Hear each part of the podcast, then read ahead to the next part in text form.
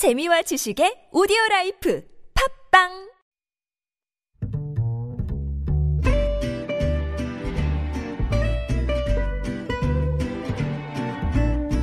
Good evening, everyone.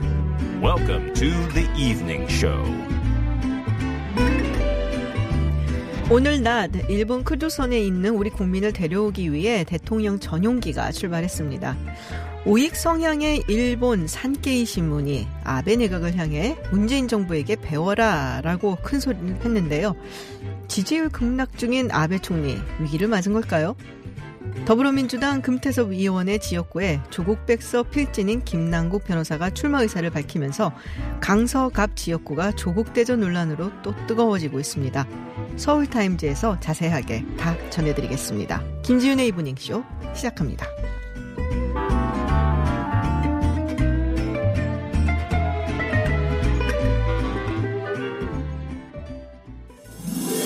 Welcome to Unfiltered. North Korea's latest CNN was given 미국 오하이오 일본의 백색 국가 명단 should be on the air 국내외 소식을 한 번에 들려듣는 뉴스 서울 타임즈 네, 서울타임즈 시간입니다. 오마이뉴스 박정호 기자 그리고 프레시안의 곽재훈 기자와 함께합니다. 어서 오세요. 안녕하십니까? 안녕하세요. 네, 두 분과 말씀 나누기에 앞서서 이 소식을 먼저 좀 전해드려야 될 것 같습니다. 오늘 낮 대통령 전용기가 일본으로 향했습니다. 일본 크루즈선에 타고 있는 우리 국민 일부를 데려오기 위해서인데요. 현지 상황이 어떤지 김민정 통신원 연결을 해보겠습니다. 안녕하세요. 네, 안녕하세요. 일본의 김민정입니다. 네, 현재 대통령 전용기가 일본에 도착해 있는 걸로 알고 있는데요. 네. 지금 뭐 승객, 승무원에서 우리 국민 총 14명이 어, 저, 그 크루즈선에 탑승해 있는데 이 전용기는 몇 분이나 탑승하나요? 어, 이제 이 전용기 공군 3호기가 하네다 공항에 도착을 했고요. 네. 지금까지 나온 바로는 이제 한국인, 한국 국적자가 6명, 그리고 일본인 남성 배우자 1명, 총 7명이 탑승을 한다고 합니다. 네. 이 비행기 자체는 내일 새벽 4시쯤에 이제 하네다에서 한국으로 출발을 하게 됩니다. 음, 그렇군요. 자, 그러면 다른 분들 7명, 그러니까 14명 중에서 7명이 탑승을 하게 되면은 다른 7분은 그냥 남으시는 건가요? 그렇습니다. 이제 내일부터 이제 네. 9일부터 이제 배에서 이제 순차적으로 사람들이 내리 2주가 지났기 때문에 순차적으로 내리게 되는데요. 네. 물성이라면 이제 내일부터 내릴 수가 있기 때문에 남는 사람들도 있는 것으로 보이고 있습니다. 아, 그렇군요. 내일부터 하선이 되기 때문에 남기로 결심을 하신 분들이 계시다라는 이야기고요. 자, 미국이 먼저 전세기 투입을 했었잖아요. 이제 우리도 갖고 어 호주, 캐나다 뭐 다른 나라들도 이제 자국민들을 이송을 할 계획이라고 들었 들었는데요. 네. 이제 미국이 16일에 정말 제일 먼저 확진자 44명은 일본에 남기고 약 320명을 이제 태우고 캘리포니아, 텍사스 미군 부대로 데리고 갔고요. 네. 더불어 이제 캐나다, 호주, 이탈리아, 홍콩도 이제 자국 국민들을 하선시켜서 대피를 시키겠다라고 발표를 했고 내일 이제 호주가 자국민과 뉴질랜드 국적자를 전세기로 이송을 할 예정이라고 합니다. 그렇군요. 지금 크루즈선에서 감염자가 450명이 넘었다고 이야기를 들었어요. 지금 야 이것 때문에 아베 총리 지지율도 많이 내려갔다라는 얘기도 있고 심지어 우익 성향으로 알려진 신문이죠. 산케이 신문에서 문재인 정부를 닮아라라고 이야기까지 했다는데요. 지금 끊임없이 확진자가 나오고 있는데 크루즈선에서 어제까지 454명이 확진을 받았습니다. 오늘은 네. 아직 발표가 되지 않았고요. 그 밖에 일본 국내에서 69명이 확진을 받아서 이제 크루즈선과 합치면 오늘까지 523명까지 지금 늘어 있는 상황인데 당연히 아베 내각 지지율에도 영향을 주고 있습니다. 오늘 아사히 신문에서 나온 지지율을 살펴보면 내각을 지지한다가 41%, 지지하지 않는다가 46.1%, 정부의 코로나19 대응을 긍정적으로 평가한다가 34%, 부정적으로 평가한다가 50%, 크루즈선 대응이 적절하다가 39%, 적절하지 않다가 45%, 전반적으로 아베 정권의 아마래도 호의적이지 않은 그런 반응이 나오고 있습니다. 그렇다 보니까 이제 극우 성향으로 정말 잘 알려진 한케이 신문의 구로다 서울 주재 개권 논설위원은 모든 재난은 인재다라는 제목의 칼럼을 썼는데 이 칼럼을 살펴보면 한국이 지금까지 코로나 19를 막는데 성공했다면서 언론들이 매 시간 예방책을 방송하고 전철이나 버스에서도 예방 행동 수칙이 소개가 되고 한국인의 80에서 90%가 전철이나 버스에서 마스크를 쓰고 다닌다면서 이것이 굉장히 잘 되어 있고 또 문재인 정부가 오는 4월에 총선을 앞두고 민심을 안정시켜서 지지를 얻는 것이 절대적인 과제라면서 대형 재난은 결국 정치적인 책임과 연결된다고 지적했습니다. 그렇군요. 그러다 논설위원 같은 경우는 사실은 한국에도 꽤 잘 알려져 있는 사람이에요. 우익 성향을 가지고 있고 여러 가지 네. 조금은 도발적인 발언도 있었어서 그렇습니다. 많은 네. 분들이 알고 있는데 아 그렇군요. 자 지금 문제 일본에서 뭐 사망자도 나왔잖아요. 그리고 지금 네. 감염자가 50명을 넘은 상황인데 알몸 축제가 개최가 됐다. 이거는 뭔가요? 이런 상황에서 네, 이게 정말 매년 네. 오카야마에서 한 열리는, 열리는 이제 알몸 축제인데 여기서 이제 던져지는 그 하나를 얻으면 이제 그 해에 굉장히 좋은 해가 된다 그런 남성만 참가를 할 수 있고 정말 남성이 속옷 그 팬티 한 장만 입고 아. 참가할 수 있는데 올해도 이제 만 명 가량이 몰렸습니다. 네. 네, 뿐만 아니라 이제 도쿄에서는 이제 올림픽을 앞두고 성황봉송 리허설이 15일에 있었는데요. 이 성황봉송 리허설에는 또 인기 여배우 이시아라 사토미가 첫 주자로 리허설을 했기 때문에 여기 또 인파가 몰렸습니다. 아. 이렇게 인파들이 몰리는 것이 이제 바이러스 감염이 되지 않을까 해서 굉장히 우려가 되고 있기 때문에 네. 최근에 이제 3월 1일에는 도쿄 마라톤이 열릴 예정인데요. 네네. 도쿄 마라톤만 해도 3만 8천 명이 참가를 해야 하는데 이 일반 취소 자체는 이제 취소를 하고 이제 원래 프로들만 선수들만 200명이 참가를 하게 된다고 합니다. 아, 그래도 굉장히 많은 인파인데요. 이렇게 사람이 많이 가- 있는 곳에는 조금 조심해야 되는 시기가 아닐까라는 생각도 드는데, 그래서 이제 이 도쿄 올림픽 얘기도 나오거든요. 이게 IOC 측에서도 우려의 목소리가 있다 그러고, 연기해야 되는 거 아니냐라는 뭐 말들이 좀 있는데, 일본 정부는 요지부동인 거죠. 그렇습니다. 일단은 아베노믹스가 이제 실패를 했고 거기에 소비세가 증세가 되어서 GDP가 꾸준히 감소를 하고 있고 뿐만 아니라 이제 인구 감소와 고령화 문제는 지금 하나도 해결된 것이 없는 가운데 일본 정부가 믿을 수 있는 것이 대형 이벤트 바로 올림픽인데요. 이게 또 갑자기 차질이 빚어지면 이미 팔린 티켓 등등이 그 문제가 굉장히 커지게 됩니다. 게다가 아베 내각에 있어서 이번 도쿄 올림픽이 동일본 대지지로부터의 부흥을 알리고 또 후쿠시마 이 원전 사고 도 이제 종식이 되었다 안전을 알리는 계기가 되기도 할 것으로 보이고 있는데 그래서인지 아직까지는 국제 올림픽 위원회도 도쿄 올림픽 위원회도 올림픽 개최에 대해서는 계획대로 진행을 하겠다라고만 밝히고 있습니다. 그렇군요. 네, 알겠습니다. 생생한 일본 소식 감사합니다. 고맙습니다. 네, 감사합니다. 네, 지금까지 일본 김민정 통신원과 이야기 나눴습니다.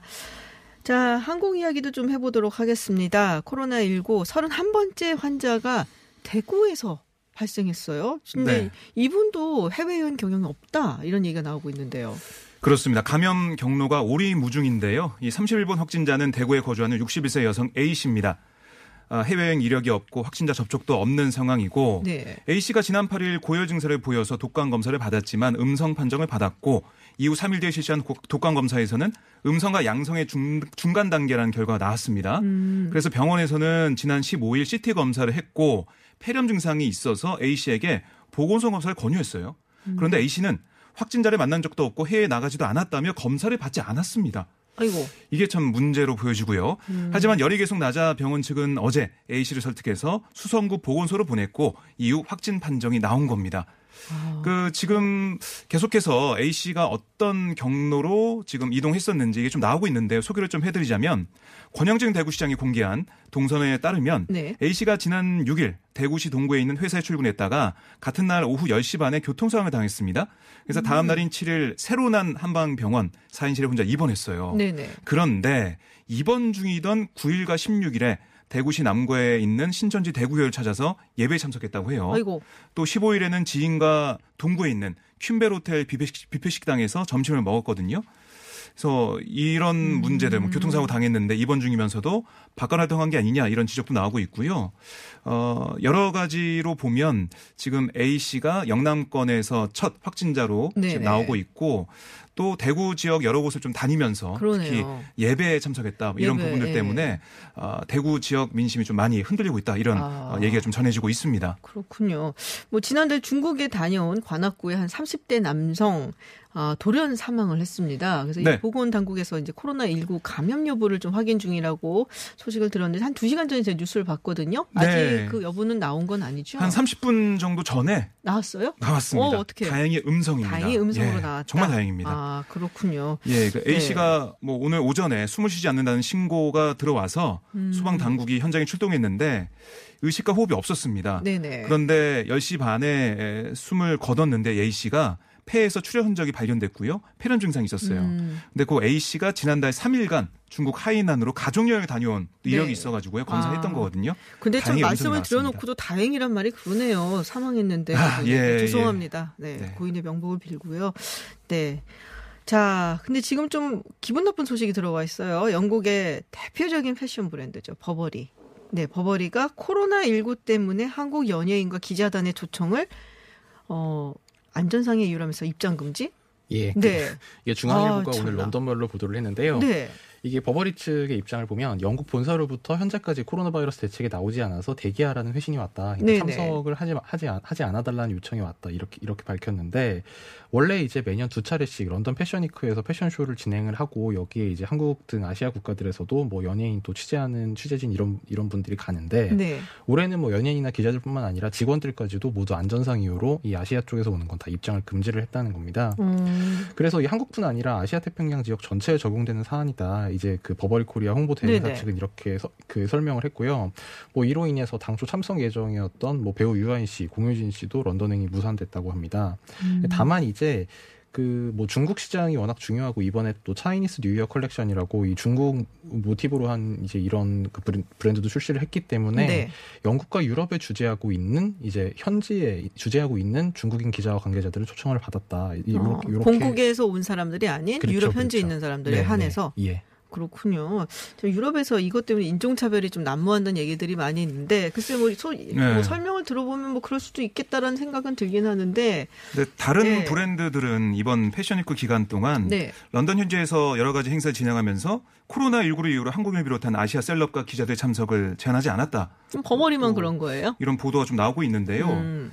어, 조금 지난번에 봉준호 감독의 아카데미 시상식에서 네네. 자사의 제품을 입었다고 홍보는 열심히 했는데 그러게. 이런 뉴스를 홍보는 보니까 열심히 하면서. 아 조금 마음이 아, 저는 네, 그 사진을 아프네. 봤어요. 그 파리 한 일본 레스토랑인데 거기에다가 이제 그 우리 locker라고 하죠. 페인트츠 같은 걸로 이제 뭐 코로나 어쩌고저쩌고 막 이렇게 쓴 거예요. 네.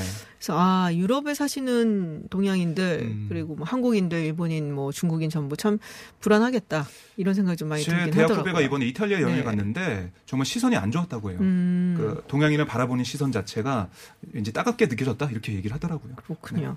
저 빨리 좀 안정이 돼야지 우리도 서로 서로를 의심하지 않고 네. 좀, 좀 자유롭게 여행도 좀 다니고 어, 기분 안 나쁘고 그랬으면 좋겠다라는 생각이 듭니다. 어제 사- 저희가 이 시간에 속보를 전해드렸습니다. 지금 어, 순천 완주간 고속도로 3회 2터널에서 발생했던 사고죠. 다중 추돌 사고 지금 수습이 아직도 한창인데요. 참 사망자가 또 추가로 발견이 됐다라는 이야기가 있어요. 네, 네. 그 어제 저희가 방송 중에는 세 명이라고 했는데요. 네. 어, 오늘 새벽에 어, 네 명으로 늘었고요. 아. 또 오늘 오후에 다섯 명까지 아이고. 늘었습니다. 오늘 오후 2시 16분쯤 터널에 쓰러진 탱크로리 아래에서 불에 탄 시신 한 구를 현장 수습 중이던 경찰과 소방대원이 발견했는데요. 지금 시신의 신원은 이제 확인 중에 음, 있습니다. 그렇군요. 상태가 안 좋기 때문에 확인 중에 네네. 있는데요. 이게 다 탱크로리 그 주변에서 음. 발견이 된 그런 사망자예요. 아. 당시 상황이 탱크로리가. 아, 덮치면서 아. 사고가 났기 때문에 사망자 그리고 부상자가 많은 걸로 보입니다. 그렇군요. 아유 참 이게 이제 도로가 이렇게 얼어서 얇게 얼은 거 우리가 이제 블랙아이스라고 보통 얘기하는 그 도로 결빙 이것 네. 때문에 사실 일어난 거다라고 생각들을 하고 있는 거죠.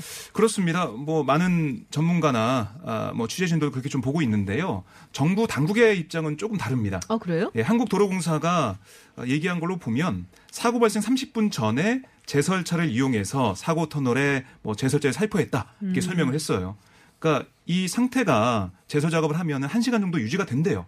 그러니까 어. 거기 위에 살얼음이 있을 가능성이 없다라는 그런 입장을 좀 보이고 있는데 근데 CCTV 영상을 보면 조금 이해하기 어렵거든요. 왜요? 보면은 그 차들이 막 미끄러진 것처럼 다 네네. 충돌을 합니다. 아. 그런 걸 볼 때 어, 정말 이 결빙이 없었을까라는 생각이 좀 들고요. 음. 그리고 뭐 전문가들 중에는 이게 차가 눈을 그 맞은 상태에서 들어오지 않습니까? 네네. 그 눈이 떨어집니다 차에서. 아. 그렇기 때문에 금방 또 그게 얼 수 있다고 해요. 아. 그래서 뭐 이런 부분들이 있기 때문에 이렇게 달리다 보면 이렇게 눈이 차에서 떨어진단 그렇습니다. 말이죠. 그게 살얼음처럼 이게 얼 수도 있다는 거고 음. 더큰 문제는 이거죠. 그러니까 지금 보면 1km 이상이 되는 터널에만 여러 가지 어 뭐 장비들이 설치가 네. 됩니다. 어, 스프링클러나 이런 것들 설치가 되는데 이게 1km가 안 돼요, 사실은. 이 음. 터널이.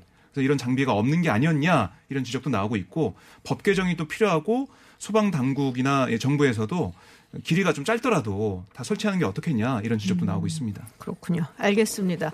어, 교통 정보 듣고 와서 계속해서 이야기 나누도록 하겠습니다.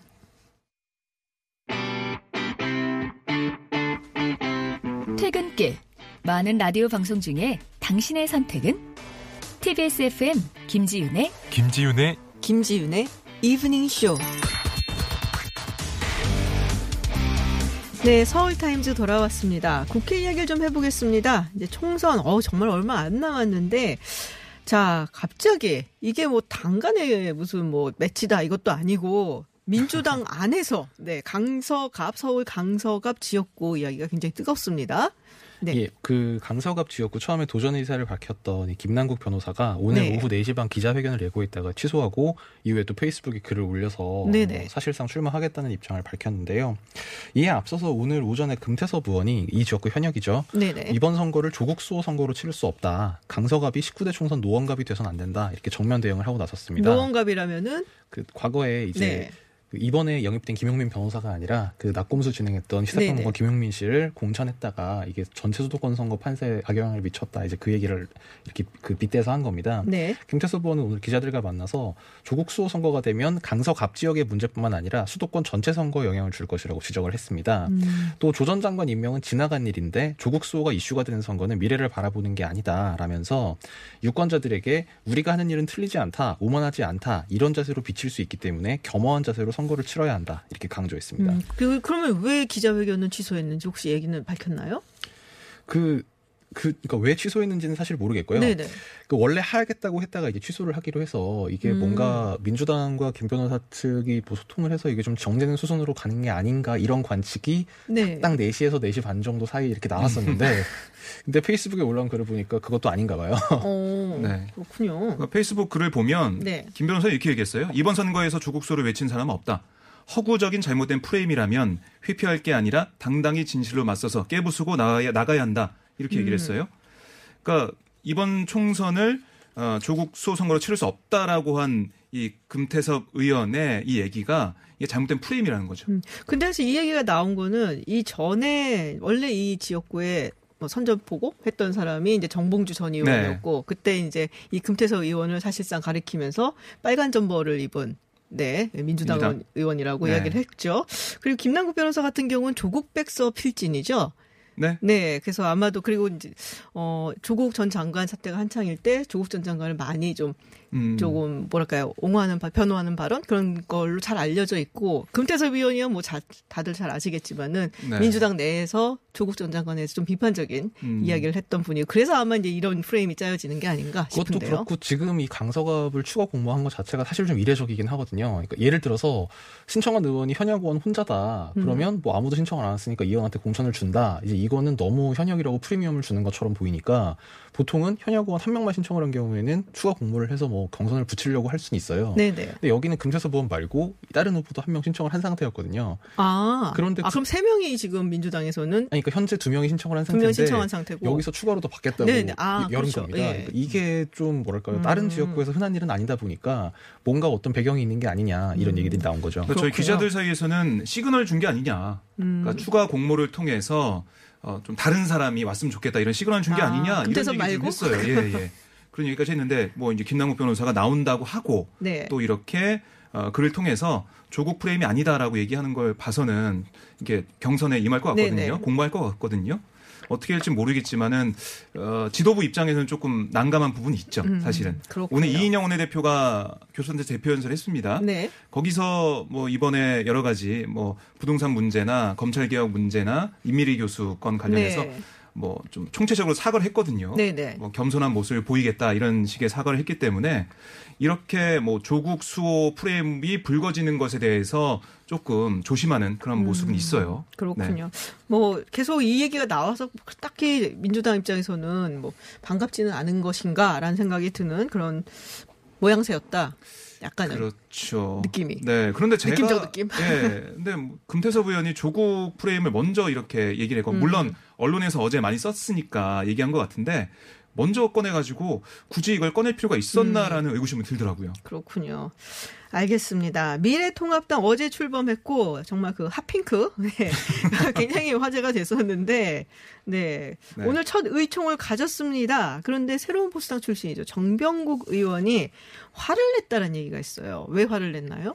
이게요. 그러니까 딱그보그보 그 상황만 보면 네. 왜 화를 내는지 잘 이해를 못 하시 못 하시는 분들도 있을 수 있는데 네네. 일단 사, 그 사건은 이렇습니다. 처음에 오늘 이제 의원총회가 열렸는데 원내지도부에서는 어제 통합을 했으니까 네. 보수 통합 의미를 굉장히 강조하려고 했거든요. 음. 그래서 지금 한국당 원내지도부는 아 죄송합니다. 미래통합당 원내지도부는 네네. 기존에 아, 당 이름 너무 헷갈려요. 예, 아무튼 이 통합당 원내지도부는 그 한국당 원내지도부가 그대로 지금 이어서 음, 하고 있습니다. 그렇죠. 그러니까 뒷줄에 그 지도부가 제일 앞줄에 앉고 그 뒷줄에 네. 뭐 정병국, 이현주, 유이동, 오신환 의원이 앉으라고 음. 원래 의총에선 자리를 안, 지정을 안 하는데 거기에 A4에다가 이름 써가지고 붙여놨어요. 아. 이 의원들 여기 앉으라고. 음. 그래서 사람들이 뭐 아니 뭘 지정석까지 하냐 이렇게 투덜투덜 거리면서도 또 뭐 유이동, 이혜웅 의원 같은 사람은 가서 앉았는데 정병국 의원은 이때부터 좀 뭔가 그 그 뭐랄까요 표정이 굉장히 안 좋았어요. 음. 여기 그 여기 자기는 여기 안 앉겠다 그러고 다른 의원들하고 네. 섞여 앉았거든요.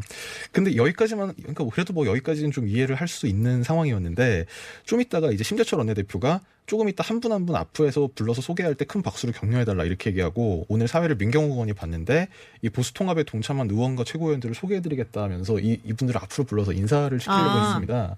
기분 나쁘죠, 그러면. 이제 그러니까 정병국 의원이 그러니까 약간 새로운 전학생이 된 거야. 그러니까 예, 그죠? 흡수된 그렇죠. 거잖아요. 느낌이. 예. 그러니까 정병국 의원 얘기가 그겁니다. 그래서 어. 아니 우리가 서로 어려운 결단을 통해서 이 자리에 왔는데 함께 참여하는 거지. 우리 지금 앞에 나온 사람들이 새로 들어온 게 아니라 함께 하는 거 아니냐. 음. 따로 자리를 맡는 거 심히 유감이다. 왜 우리만 따로 나와서 인사해야 되냐. 하려면 다 같이 해야 되는 거 아니냐. 막 네. 이러면서 그당 지도부가 이런 식으로 가면 안 된다.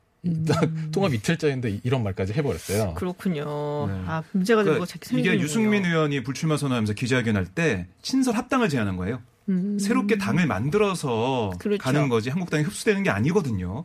그걸 분명히 해야 되는데 오늘 이 자리 음. 사태라고 해야 되나 자리 사태 이렇게 불러야 되나요? 뭐 그걸 통해서 그러니까 단적으로 드러난 거죠. 한국당에서는 한국당 중심으로 가는 거에 여기 다른 사람들이 결합해라 흡수 흡수하는 방향을 선호했고 유승민 의원 쪽 새로운 보수당 측에서는 1대 1로 대등한 상태에서 합- 합당하는 음. 거다 이렇게 얘기를 했는데 오- 그러니까 결, 결론적으로는 유승민 의원 측이 주장한 것처럼 1대1 형식이 되긴 했는데 오늘 의원총회에서 그냥 기존에 있는 사람들이 있는 사람들이고 새로 들어온 사람들을 마치 이제 정말 입당한 의원들을 음, 소개하듯이 이제 그러니까요. 그렇게 인사를 시키려고 하니까 딱 그거예요. 담임 선생님이 이렇게 와서 네, 새로운 네. 전학생이다. 아 저기 자리 비었네. 거기 가서 앉아. 그런 그런 그런 모양새가 되니까 정병국 의원이 우리가 여기에 마치 이제 끼어 들어온 그렇죠. 사람처럼 그렇게 취급을 당했다. 그래서 기분이 나빴다는 얘기 같아요. 그래서 이 총을 이렇게 준비한 게 좀 무신경하다 이런 비판을 사실 좀 받을 만한 일이기도 했고요. 음. 네, 그래서 네. 한국당 의원들 사이에서도 뭐 이제 처음에 정병국 의원 얘기하니까 분위기가 살짝 싸해졌다가 뭐 음. 정 의원이 계속 얘기를 하니까 뭐 잘한다 병국이 형 말이 맞다 막 이- 이런 이런 막 호응하는? 얘기도 좀 네, 나왔, 나왔습니다. 아, 예, 알겠습니다.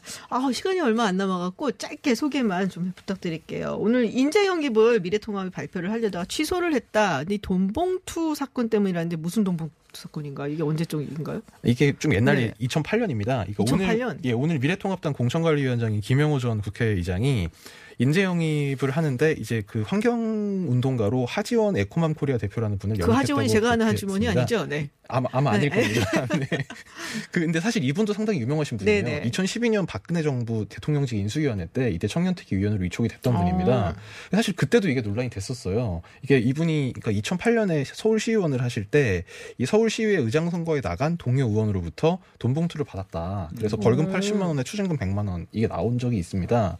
근데 이게 2012년 에도 이게 이미 언론 나와 있던 사실을 검증이 안 됐던 그러니까요. 거예요? 많이 보도가 된 건데 네. 심지어 당시에 박근혜 정부 인수위는 이걸 모르고 임명을 한 게 아니라 알면서도 아. 그래도 전문성이 있으니까 괜찮다 이러고 넘어갔던 거거든요. 아. 근데 이걸 이제 와서 오늘 영입한다고 발표를 오후 2시에 하고 오후 4시에 아 몰랐다 취소 이렇게 발표를 하니까 이 검증을 너무 좀 허술하게, 허술하게 한 거 아니냐 이제 이런 음. 비판이 나오고 있습니다. 그렇군요. 인재 영입 시즌이 되니까 뭐 여러 가지 네. 이야기들이 많이 나오고 네, 좀 더 철저하게 검증을 해야 되지 않을까 이런 생각이 듭니다. 유승민 의원이 언제쯤 등장할지 이것도 궁금하네요.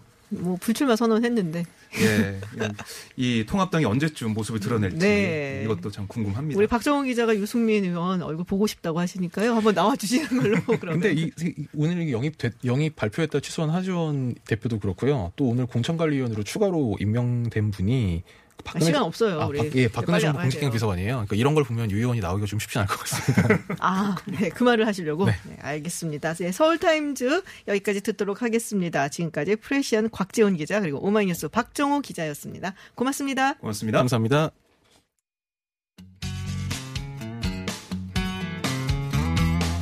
매주 월요일에서 금요일 저녁 6시 20분부터 8시까지 만나는 김지윤의 이브닝 쇼. 라디오 생방 스튜디오가 궁금하신가요? 지금 바로 유튜브에서 TBS FM으로 들어오세요. 때로는 진지한, 때로는 신나는 스튜디오의 생생한 모습 보실 수 있습니다. 국제 정치 전문가 김지윤 박사가 진행하는 이브닝 쇼. 매일 새로운 뉴스로 여러분의 저녁길을 함께합니다.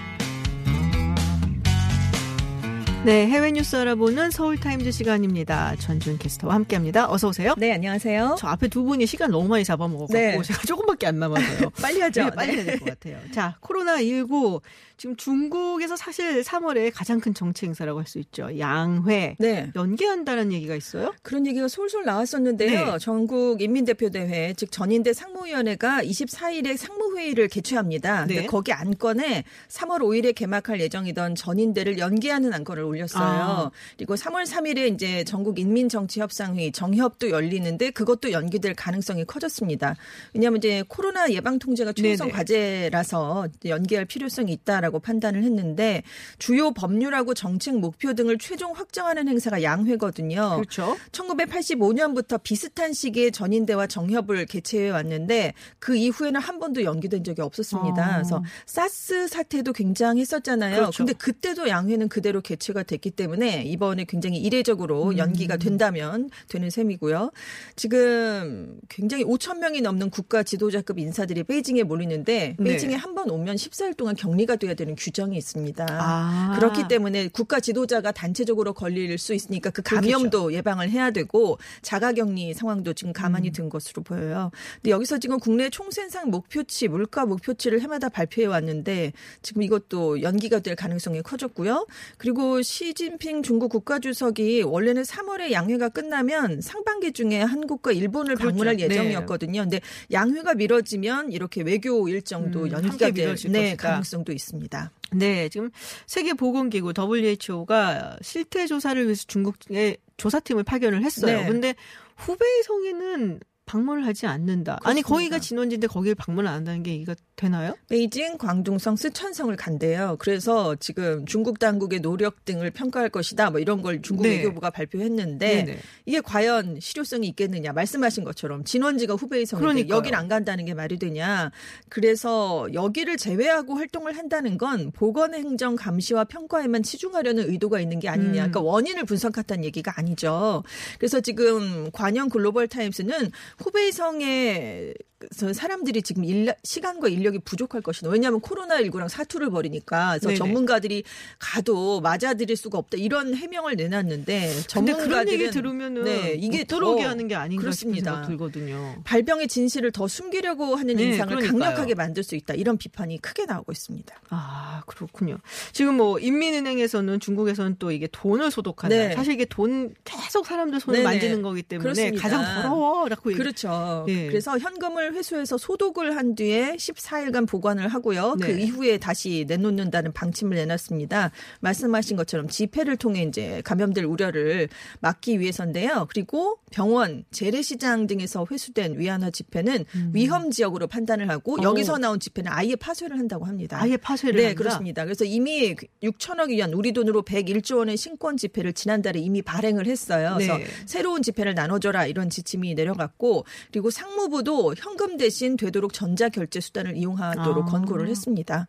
예, 그 돈이 네. 가장 더러운 거다. 네. 여러 사람의 손을 거치니까. 네. 근데 그 가장 더러운 거를 가장 좋아한다 그래갖고 네. 어른들이 옛날에 어른들이 막 그랬었거든요. 그거 지금 제일 좋아해. 그러고. 거의 페이 수단을 결제 수단을 이렇게 쓰고 있잖아요. 그래서 네네. 현금을 많이 안 쓰고 있긴 한데 전문가들은 지금 지폐를 소독하는 게 중요한 게 아니라 음. 이게 문손잡이나 의자 팔걸이 같이 오염된 표면과 마찬가지 아니냐 돈도 그러네요. 그렇기 때문에 네. 사실 손을 깨끗하게 씻는 게 더 바이러스를 음. 막는데 효과적이다 이런 비판을 내놓고 있습니다.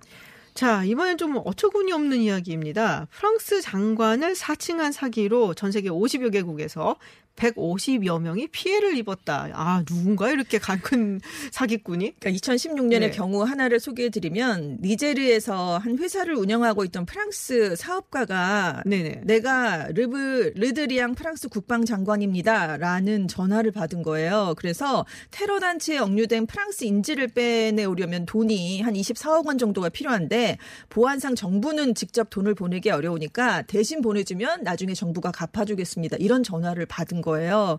근데 알고 보니까 돈을 송금했는데 알고 보니까 장관이 아니었고요. 프랑스계 이스라엘인인 길버트 치클리라는 남성이 프랑스 장관을 사칭해서 전화를 건 것으로 나타났습니다. 근데 이게, 이게 얼굴 영상 화상 통화였어요. 근데 못 알아봐요? 그 장관 얼굴을 본떠서 만든 실리콘 가면을 썼답니다. 거의 미션 임파서블 같은 수준인데요. 그리고 책상 뒤편에 프랑스 국기랑 유럽 연합기를 걸어놨대요. 그래서 어. 장관 집무실하고 좀 비슷하게 꾸며놓고 네네. 그리고 이제 피해자의 가족 관계 같은 민감한 개인 정보를 다 입수해서 사기를 치는데 활용을 했었다고 야, 그래요. 그럼 당한 사람들이 어떤 사람들이에요? 그 당한 사람이 지금 니제르 대통령이 네? 있고요. 노르웨이? 총리, 벨기에 국왕, 이슬람교 시아파의 영적 지도자로 꼽히는 아가칸 이렇게 굉장히 유명한 인물들이 피해자에 속했습니다.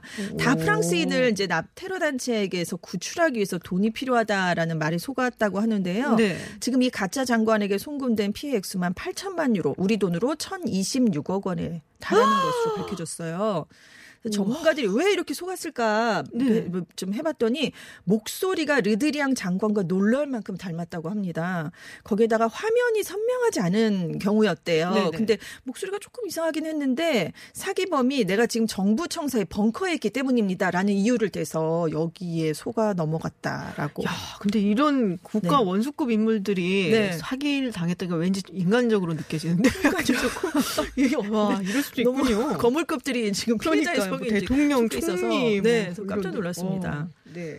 자, 마지막 소식은 인도에서 봉준호 감독의 영화 기생충이 인도 현지 영화를 표절했다는 주장을 한 사람들이 나타났다는 겁니다. 이게 유명세인가요? 그렇습니다. 인도의 현지 매체들이 인도의 영화 제작자 피엘 테나판이라는 인물이 기생충이 자신의 영화를 표절했다면서 소송을 준비 중이다 이런 보도를 했는데요. 음. 그 1999년에 민사라 칸나라는 영화를 이 인물이 제작했다고 합니다. 네. 근데 이 영화랑 기생충이 구성 측면에서 비슷하다라는 주장을 하고 있다고 그래요. 그래서 오. 앞으로 2, 3일 내로 고소 진행 여부를 결정한다고 했는데 구체적으로 그럼 어느 부분입니까? 라고 물어봤는데 그걸 언급하지는 않았다고 합니다. 그냥 법정에서 가려질 일이다. 이렇게만 언급을 했다고 그래요. 그래도 뭐가 비슷하다고 좀 얘기는 했을 거 아니에요. 그러니까 이게 사랑을 쟁취하려고 신분을 감추고 연인의 집에서 경호원으로 일하는 남성의 얘기를 담은 로맨틱 코미디랍니다. 근데 남성의 남동생과 누이 동생이 그 집에서 각각 하인과 요리사로 일하면서 함께 생활하는 그런 설정이래요. 뭐가 비슷하다 는 거예요? 그러니까요. 그러니까 그 가족원 가족 구성원들이 한 집에 들어가서 같이 네. 그 예, 고용인이 돼서 생활하는 얘기가 비슷하다는 건지 뭔지를 잘 모르겠습니다. 아무튼 이, 이 주인공 남성은 백망장자의 아들이고 이 연인은 부유한 사업가의 여동생인데 과잉 보호를 받고 있다는 설정이다. 이렇게만 다른. 영화 같은데 왠지 좀 그러니까요. 전혀. 그래서 지금 감독이 있을 거 아니에요. 네. 라비 쿠마르 감독에게 이제 물어봤는데 아직 기생충을 보지 못했대요. 이분은. 감독은 못 봤고. 못 받고 제작자가 그렇습니다. 그래서 소송은 프로듀서가 결정할 일이다라고 했지만 만약에 민사라 칸나가 기생충의 영감으로 작용했다고 해도 그 얘기가 오스카상을 받았기 때문에 나는 기쁘다 이런 얘기를 했다고 저희 합니다. 감독하고 제작자하고 뭔가 손발이 좀 안 맞는 느낌이 드는데 그렇죠. 노이즈 마케팅 아니야 이거? 그러니까요. 네. 그래서 봉준호 감독의 그 생각이 참 궁금했는데 아직 나오진 않았네요. 아직 나오진 않았다. 네. 저도 한번 주시해 보겠습니다. 어떤 얘기를 할지. 네, 궁금하네요. 2, 3일 내로 네, 소송이 진행될지. 보고 그러니까요. 싶어졌어요. 갑자기 이 영화가 이렇게 나오니까. 많이 화제가 네. 지금 인도에서 되고 있다고 합니다. 노이즈 마케팅 같다. 네. 네, 알겠습니다. 네, 지금까지 해외 뉴스 알아봤습니다. 전주현 외신캐스터였습니다. 고맙습니다. 네, 감사합니다. 네, 3부에서는 최근 수도권 아파트를 중심으로 폐지 수거를 거부해서 제2의 폐지 대란이 일어나는 게 아니냐라는 우려가 있었죠. 전문가와 함께 이 문제 짚어보고요. 또 사법농단에 연루했던 판사들이 돌아오는 3월 재판 업무에 복귀한다고 해서 논란이 되고 있는데 이 이야기에 대해서도 김지미 변호사와 한번 이야기 나눠보겠습니다. 저는 잠시 후 7시 김시윤의 픽으로 돌아오겠습니다.